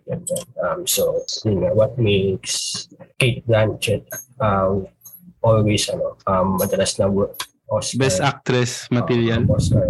Well, maganda naman talaga yung mga performance niya kasi may may may parang vibe vibe siya, may certain charm siya na parang wala lang. So yung ano, di ba, yung tu- tunay na panalunan yung best actress within 20 years pa? Si Si Kate Blanchett. I think siya. Oo. Parang Oo. oh yeah, parang supposedly third niya yung Tar if Ah, nananalo siya. And The Aviator and then Blue Jasmine. Okay, di ko na panood yun parehas. Oh, hindi ko rin napanood yung dalawa. Pero saan ba siya sikat? Naalala ko siya, siya si ano, Hela, di ba? But she's the ah siya sa Hela, siya din sa Benjamin, Curious Case of Benjamin Button, yung asawa. Oo. And then siya din yung sa ang aming movie niya, Cinderella. Ah, Cinderella 2015. medyo kahawig niya si ano eh, um, ano pa nun? Tilda Swinton ba yun? Ah, Oh, medyo malayo. may may bago. may vibe. Sa ano, Ah. hindi ko ba, hindi mo ba napanood, ano? Hindi mo ba never ka ba napanood ng Lord of the Rings? Ah, okay, Yung okay. movie nandun siya, Ay, hindi. tatlo, Lord tsaka of the yung Rings. Hobbit. Dalawa, dalawa. Ang naisip ko sa uh, Lord of the Rings si The Wasp. Ah, Pero siya rin, Yeah. okay siya pa. Pero sige, balik na tayo dun sa movie. So let's yung- talk about the movie. Uh, well, the movie is actually interesting kasi may mga araming I feel ko ah ang target audience niya is yung mga musically ano ba tawag niya? Musically inclined Inclined. or ah, or parang nagsa-study ng music kasi ako as someone na hindi alam yung mga notes notes or mga anong mga classical songs kasi ang ganda ng mga mga ano tawag niya, piniplay sa orchestra ganun. And then yung acting ni alam niyo na si si Kate Blanchett nag-learn talaga ng piano and how to really act. Ay, Saka siya daw ano yung yan na- nag-compose nun, di ba? Ah. yun, siya talaga Ah, yung hindi ko nag-compose. nabasa yan. Ay, Pero- ay, hindi compose. Ano yung tawag yung conduct pala. Siya yung Ah, nag-conduct. nag-conduct, ayun, yun yung term. Ah. Oh, nag-learn talaga siya ng proper way of conducting kasi Hmm. imposibleng. Kaya in terms of performance, uh, agree na I agree na it's really a strong contender for best actress kasi especially may scene doon na no spoiler na hindi na ako magsuspoil pero yun nga may scene doon na intense na intense and then doon na doon ako like parang na-refocus kasi yun nga medyo dragging siya medyo mahaba talaga yung film na and then more on dialogues so kaya kaya na nominate siya for original screenplay kasi yung mga conversations nila more on the yun nga for the musically inclined and all the mga sexism kasi yun nga ah babae. there's Dahil Ah, babae di ba si Lydia. Tar yung ewan ko ba siya ba yung first Siya yung Kasi- first na fictional ah. Na, ah, na, true to life. female ah basta ayun Mahirap ba And tanggapin na ano? Hindi na pinakita yung mga fictional? ah, ewan ko lang Na, na hindi parang wala ako movie na no totoong tao ako siya. sa fictional kasi hindi ako nag-search about it pero ayun Ah. nga so uh, yeah Pero okay speaking of okay ano, siya may, may tanong ako doon sa ano. Ito yung, dahil sinabi mo kanina parang musically inclined, parang naging sub, ano na yan ng Oscars, no? Parang Whi- Whiplash, Ano pa yung isa na parang more on parang Ah, yung isa, yung yung may drums drums din. Ah, kalimutan we, ko. we plus yung isa, yung isa. May isa pa na may drums drums. Wait. Ang naisip ko yung Ah. The Pianist eh. Hindi re. Ah, yung Coda ba ano ba yun? Hindi hindi yung music no. No, uh, more on singing. Yung Coda. Oo. Pero yun din ba yung about sa sign language? Yun ba yun? Ano yung about Ah, sa sign language. Ah, Ah. yes, yes. Yung ah deaf parents, siya lang yung hindi deaf sa family. Hmm. Mm-mm. So parang every year kailangan may, may isang ganun. So yung next parang May isang, uh, oo, parang, something na may kinalaman sa musical instrument or something na Ganon, trabahong pang oo. music, no? Kaya siguro nasama din yung tar. and then always my war film. so Ah, my war music, my war. May tungkol sa cine- cinema, may isang kakaiba na movie, tsaka may Ah. isa na um, yung Ah. parang epic, epic na movie, parang Ganon, Avatar, oo. ganyan. Yeah. Okay, tuloy lang. May isa lang. pang like Whiplash pero ay Sound of Pag. Metal, Sound of Metal. Na-nominate din yun sa ano, Best Yeah. Picture din. Parang hindi ko narinig yun ah. Ah, ah, Best Picture, yes. 2021. So, 2020. Sa pandemic. Best Picture, Best Original Screenplay, Best Actor, Best Supporting Actor, and Best Sound, oh, Best Film Editing. Pero ito Sound about Metal. rock rock music, metal, gano'n. Yung story is, wala siyang hearing pero drummer. Siya, ganun. Mm. So, feel niya sa vibration, siguro. Yun. Yun yung Ay, story. okay. Well, ako, Ako wala. na-bored ako sa Star, to be honest. Pero feel ko, i-rewatch ko siya soon and try to appreciate it. Pero, yun nga, yung may intense na scene doon na, oy, hala, interesting na. And then, pero, yung interesting na scene doon na sa mga last 30 minutes, last 20 minutes. So, Parang yung before hihintay that, mo yung buong movie tapos sa dulo and lang. then doon na pala, doon ka lang pala mai-interested. Sobrang slow, and then, slow burn. And then na-amaze din ako kasi last scene, ay na, spoiler na siya. Pero sa Philippines, ganun. Ah, meron? Philippines, ah, ah, may Philippines. Ah, kaya pala yung joke doon parang ano, yung Amer yung parang um, white person na wala nakakaintindi sa isang Asian country, parang gano'n. Ah, ah. may mga Tagalog-Tagalog. doon. Oo. So, so dalawang may Philippine related na best picture, Triangle of Sadness and Tar. So speaking Yes. of Triangle of Sadness, ay, Go na, go na. Nag- Tuloy- na. nag-transition. Sakto na, yun. sakto na to. Ah, Although, medyo malungkot na hindi kasali si Dali De Leon sa ano, Kaya the supporting nga, actress. Dapat Pero itong Pero, Triangle of Sadness, nominated siya sa tatlo. Picture, yeah. director at original na screenplay. screenplay.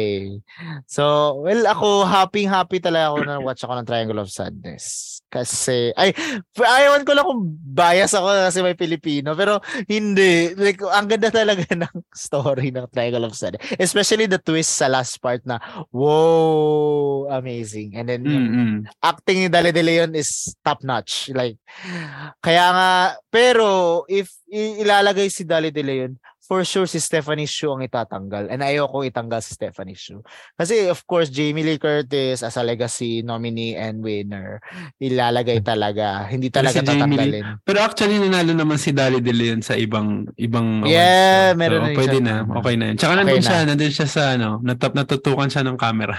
Oo. uh, pwede okay na yun. Ang ganda ng gusto ko yung cinema, cinematography ba ang term niyan or film editing. Uh, baka sa film editing siya ilalagay. Yung yung sa boat like especially na nafi-feel mo talaga yung seasickness especially the camera works na Feeling ko sa cinematography na yun. sa Kasi cinematography. parang Okay. Ginawa talaga nila na nakakasuka yung ano. Pero yung kung cinematography, so i-wave nila yung camera or baka sa film editing. Ay, hindi. Ay, Kumbaga nasa well- totoong barko sila.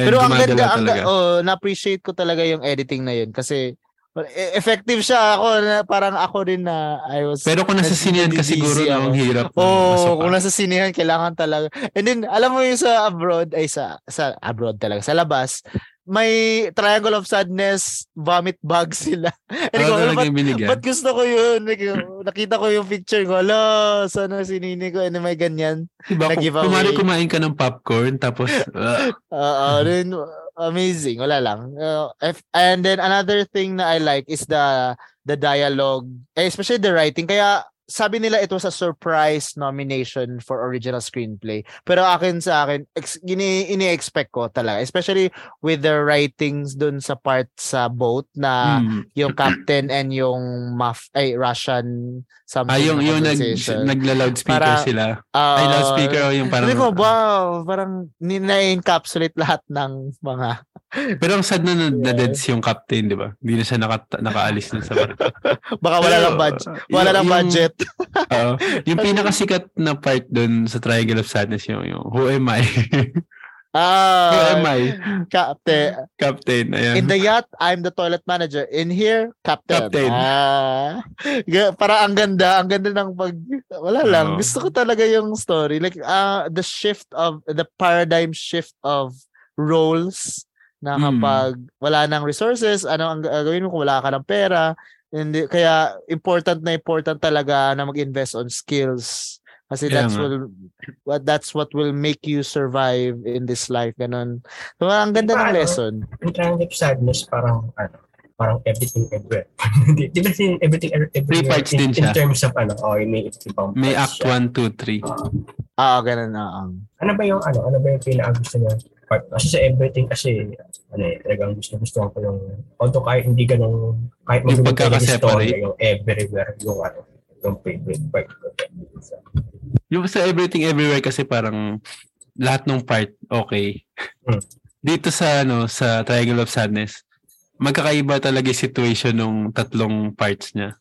Yung una is yung about sa modeling, di ba? Tapos yung two yung sa barko. Pangatlo yung dun sa island. Pero yung pangatlo yung pinaka-favorite ko. Kasi yun yung, Yeah. yung nakakatawa. Nakakatawa siya na parang Oo. oh, ano din.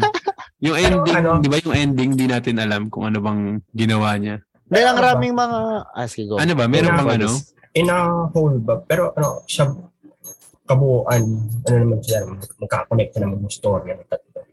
Oh, nandun kasi yung main character na magshota, sila yung parang nandun sa, sa tatlong story. Yung yung model, yung model na magshota, sila yung parang ano yan? Parang sila yung tatlong it's about their ano, yung parang yung relationship nila na parang paiba-iba dun sa tatlong situation. Tapos yung sa ending, hindi ko alam bakit biglang si Dali De Leon yung naging main character.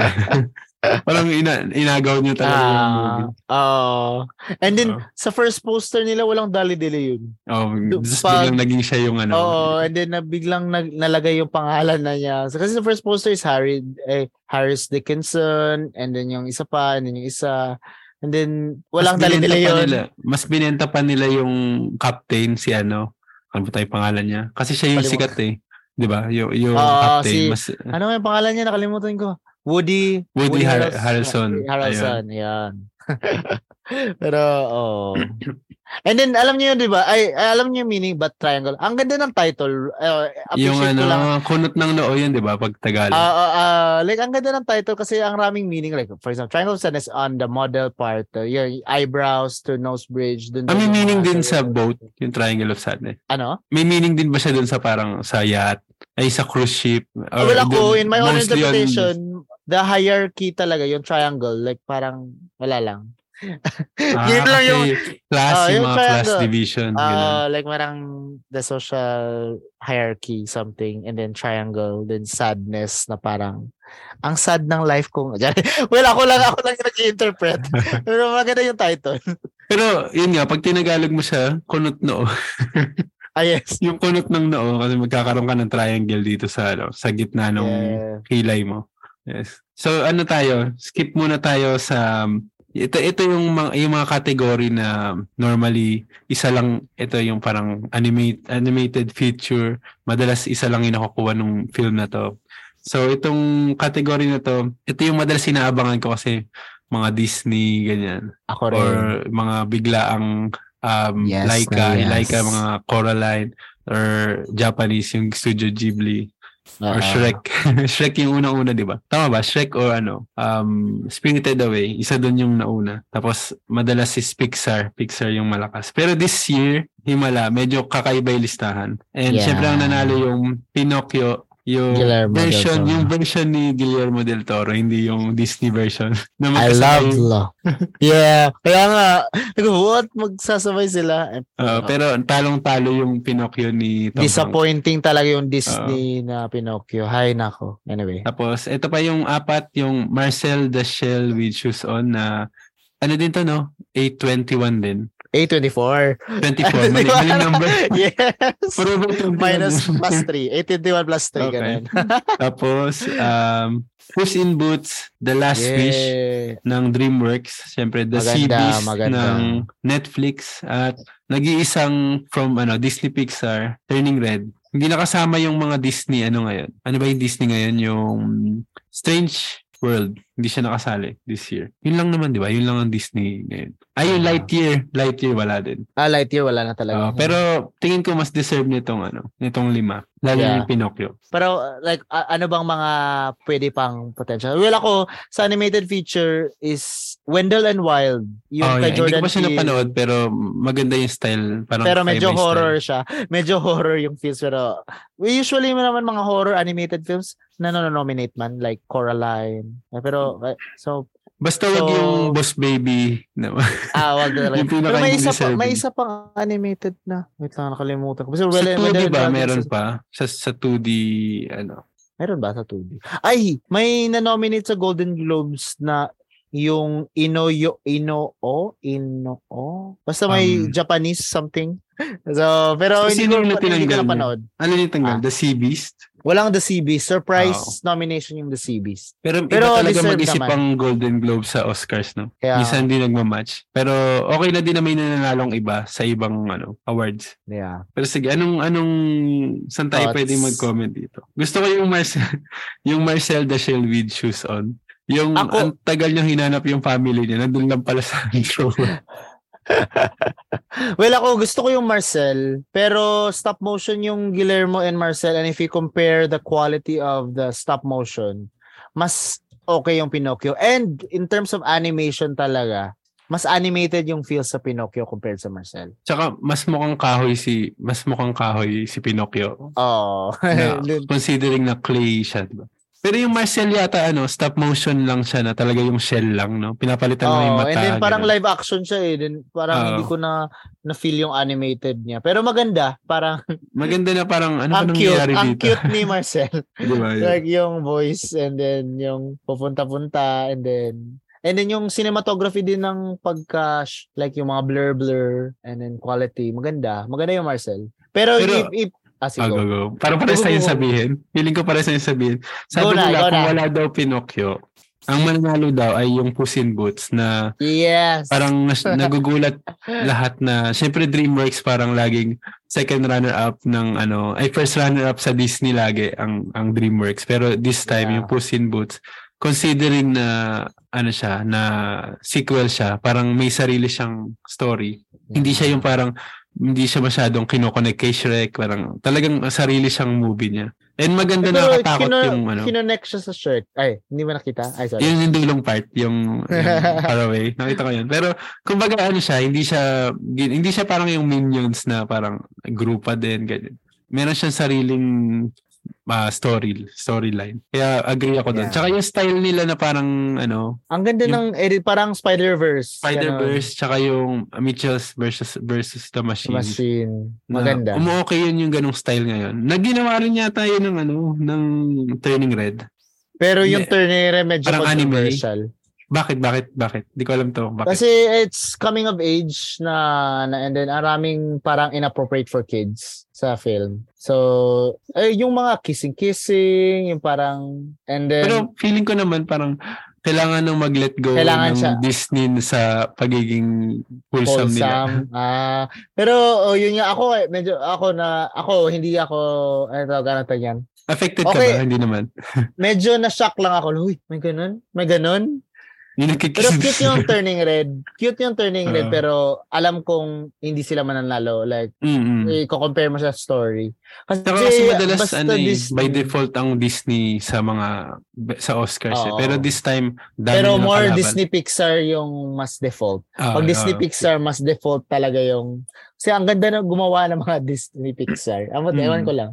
So, Pero hindi, this time yung Lightyear na. Ewan ko kasi minsan nga. ano eh, more on ano na sila, disappointing? more on franchise, ano, ano, merchandise. Merchandise. Well, yeah. Oh, so minsan, ay, pero this year meron yung Elementals na. Elemental meron na ng, ano, excited na excited na excited ako. Parang nafe-feel ko na yung anong point ng film. Pero go. di ko Well, let's, we'll not talk about it. Wait Pero lang, ang dito mo ganda. kasi 40. Ay, 40s, Purpose. anong thoughts mo sa May masasabi ka ba? animated? Sorry. Go lang kasi wala na akong... Uh, ah, hindi ka nanood sa animated? Hindi, di yung mga animated yan. Di nakapanood. Ah, Kasi, Oh. Sige, balik ako dun sa Pinocchio. Ano lang, kaya siguro nanalo din yung Pinocchio kasi hindi sila natakot maglagay ng ano, ng ano Mussolini, Ng- Mussolini, ano? Mussolini, yung about World War II. Mas realistic nga eh kasi parang yung Yeah. Pinocchio ng Disney is parang oh hindi nagbabanggit ng ano Italy yun ng Italian si Geppetto pero wala siyang background na nasa time pala siya ng World War II parang ganoon Oo. Or, 'di ba parang okay siya na nilagay doon na ano sila Yep, agree. And then may mga religious, may mga Oo. culture religious na aspect na oh, yun naputol yung ano yung cru- crucifix 'di ba Oh, and then grabe yung ang darkness ng Pinocchio parang para sa akin is very refreshing na yung ending for a best picture. Grabe no, like wala lang. Eh, gusto ko yung nilagyan nila na namatay yung anak. And then oh, mas out of may grief. meaning Oo, may meaning and then oh, it all makes sense. Like parang ba't, ba't, ba't pa siya oh like ano, pa, ang ganda ng pag pag-tackle on the topic of grief and loss ganun. So kaya na-appreciate ko yung version ni Guillermo. Plus Saka ang yung mga ganda. sinabi mo. ang ganda nung ah, design nung ano nung blue fairy parang ano siya creature siya talaga Yeah. 'di ba Pero natakot ako medyo parang parang ako parang wala lang na-creepy ako sa, pero okay siya. Maganda siya. And ang ganda ang ganda yung nagre-revive, nagre-respawn. ganda Oo, rin. yung yung patagal ng patagal yung yung Oo. time ano yung tawag doon? yung sand ano timer. So, yun anyway, deserve deserve ni Guillermo del Toro. Guys, sobrang haba nitong episode na to. So, kailangan ko talagang hatiin sa dalawang parts. So, ayun nga. Abangan nyo na lang next week yung next part. And dun sa part na yun yata nakatulog na si Forty. So, kami na lang ni Wei yung nagtuloy ng kwentuhan. And nabanggit naman namin lahat ng nominees at least once. And yung iba talaga, syempre, mas tumatak sa amin. Kaya yun yung mas pinag-usapan namin. May iba na dinaanan na lang namin. Pero next week pa yan. So ngayon, tatapusin ko muna tong podcast na to. And um, see you next week. Pero anyways, please follow this podcast on your favorite podcast apps. At i-rate nyo ng 5 star kung masaya kayo sa napakinggan nyo. I-follow nyo din ang The Woy page on Facebook para updated kayo sa mga bago kong original content. Subscribe na din kayo sa The Woy channel on YouTube para naman sa mga bagong episodes ng The Domingo Fam Show na ipapalabas na ang season finale next week din. Up Close Macau Trails na magpe-premiere this April. At syempre, Woy Takbo tayo na ongoing pa din. Replace ng The Woy Podcast na papakinggan nyo naman dito sa YouTube channel ko din na to. Every Thursday and Saturday for the whole month of April yan. Kung may comment, suggestion, o any reactions kayo tungkol sa episode na to, tag nyo ako sa Twitter, Instagram, TikTok, Kumu, or YouTube at Chikoy Wuhoy with the hashtag, hashtag The Wuhoy Podcast. Or email niyo ako sa chikoy at wuhoy.com. New episodes of The Wuhoy Podcast is available every Wednesday at 3pm. So yun, thank you at bye-bye!